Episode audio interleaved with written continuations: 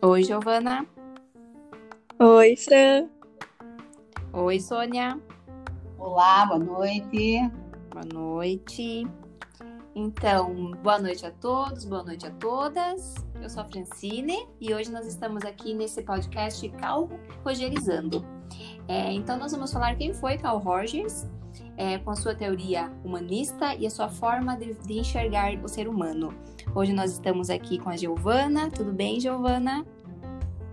Tudo bem, boa noite a todos. Tudo bem, boa noite, Sônia. Tudo bem? Boa noite, tudo em ordem. Boa noite, professora. Boa noite a todos. Boa noite. Então vamos começar a falar um pouquinho quem foi Carl Rogers. Carl Rogers, ele foi um psicólogo e psicopedagogo norte-americano. Ele nasceu em 8 de janeiro de 1902 e ele faleceu em 4 de fevereiro de 1987. Seus pais eles eram protestantes, universitários e muito conservadores. A sua criação familiar era baseada nos princípios da educação moral e religiosa e no respeito às questões éticas e priorizando também a metodologia científica.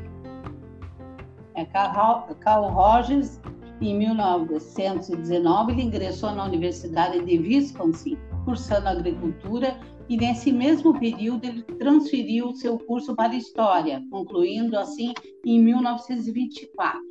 Ele ingressa na Teachers College da Universidade da Colômbia para seguinte, traçando a seguinte trajetória, ou seja, com a intenção de graduar-se em psicologia clínica e psicopedagogia. Obteve o doutorado através da sua tese sobre teste de personalidade para as crianças em 1939, ele publica o livro O Tratamento Clínico da Criança Problema. Já em 1957, se destaca o mais importante artigo do Carl Rogers, As Condições Necessárias e Suficientes para a Mudança Terapêutica da Personalidade, sendo até hoje um dos pilares de modelo dentro da terapia centrada no cliente. Isso, e eu vou comentar um pouco sobre a fundamentação teórica do Rogers. Então, assim, a sua teoria defende que o ser humano é dotado de uma natureza essencialmente positiva e que nos vemos constantemente uma busca de uma autorrealização. Ou seja, ele entendia que cada indivíduo percebe o mundo de uma maneira única o Rogers, ele deixou uma teoria muito importante sobre o pensamento educacional. De acordo com ele, todos os princípios da terapia centradas nas pessoas são válidos para a educação. Isso mesmo, Gi. E todos os seres humanos, na visão de Rogers, né, têm uma tendência para o crescimento em direções saudáveis, então, dessa forma, ele considera que o papel do terapeuta e do professor é o de, é o de oferecer as melhores condições possíveis para que essas pessoas, para que esses clientes, né, busquem as suas é, realizações.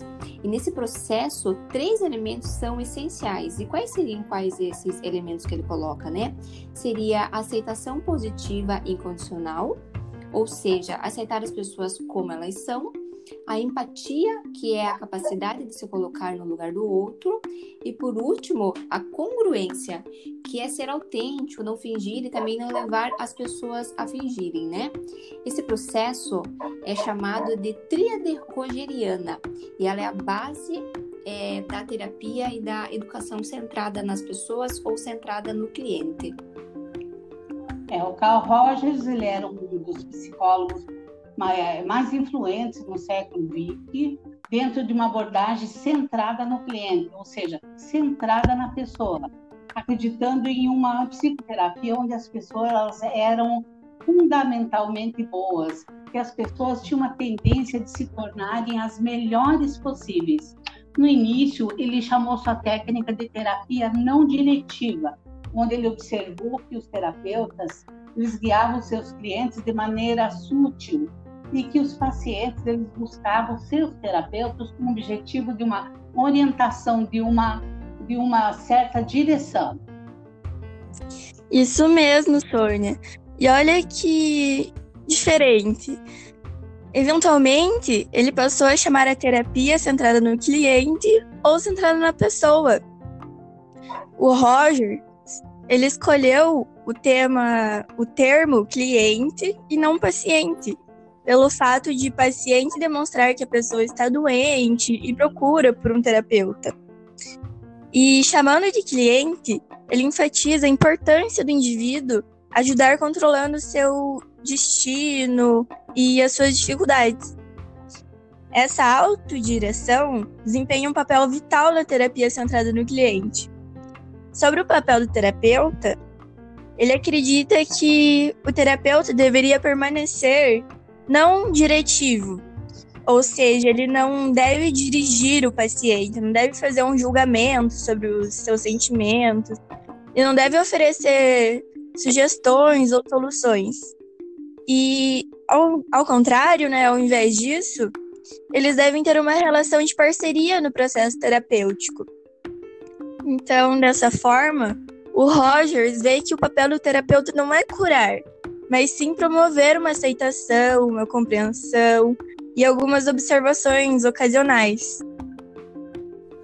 Isso. Então, como seria essa terapia, né? Essa abordagem centrada no cliente e no e na pessoa, como a Giovana ela comentou para gente. Seria assim, o terapeuta ele precisa criar um ambiente de compreensão e aceitação para esse para esse cliente, né? Onde o cliente possa se expressar abertamente é, e, seria, é, e essa é uma forma de ver o indivíduo como próprio e de como ele se sente e de como ele vê e entende o seu mundo. Sim, inclusive, ele quebra essa ideia de hierarquia entre o terapeuta e o cliente. Ele coloca que ambos estão na mesma direção e também eles se desenvolvem juntos, que caminham juntos nesse processo terapêutico. É, o nome dessa abordagem já fala por si própria, né? Abordagem centrada na pessoa ou no cliente, que é concentrada naquele indivíduo. O Rogers, de fato, ele acredita que o ser humano ele é único.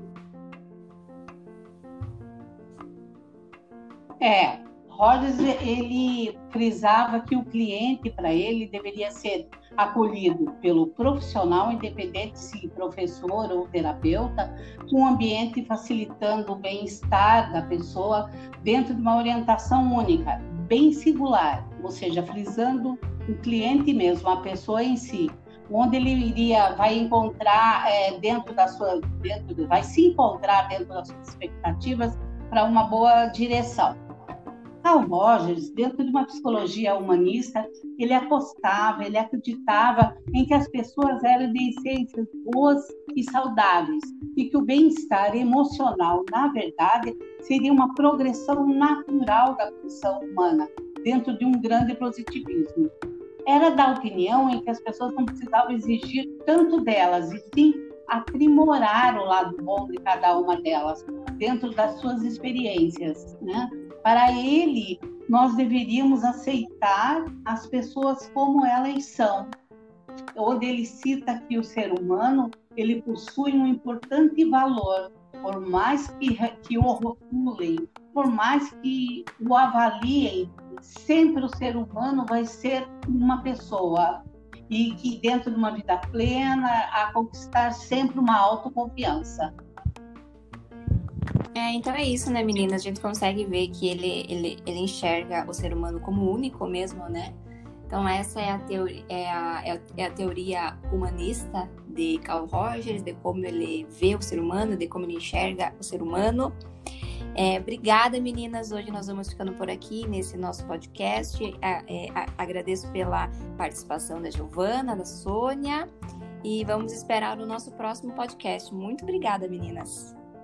Imagina, com certeza teremos outros. Obrigada a vocês e boa noite a todos. Boa noite. Eu que agradeço, meninas. Até a próxima. Até a próxima, até mais. Tchau, tchau, pessoal. Fiquem ligadinhos no próximo podcast. Beijão.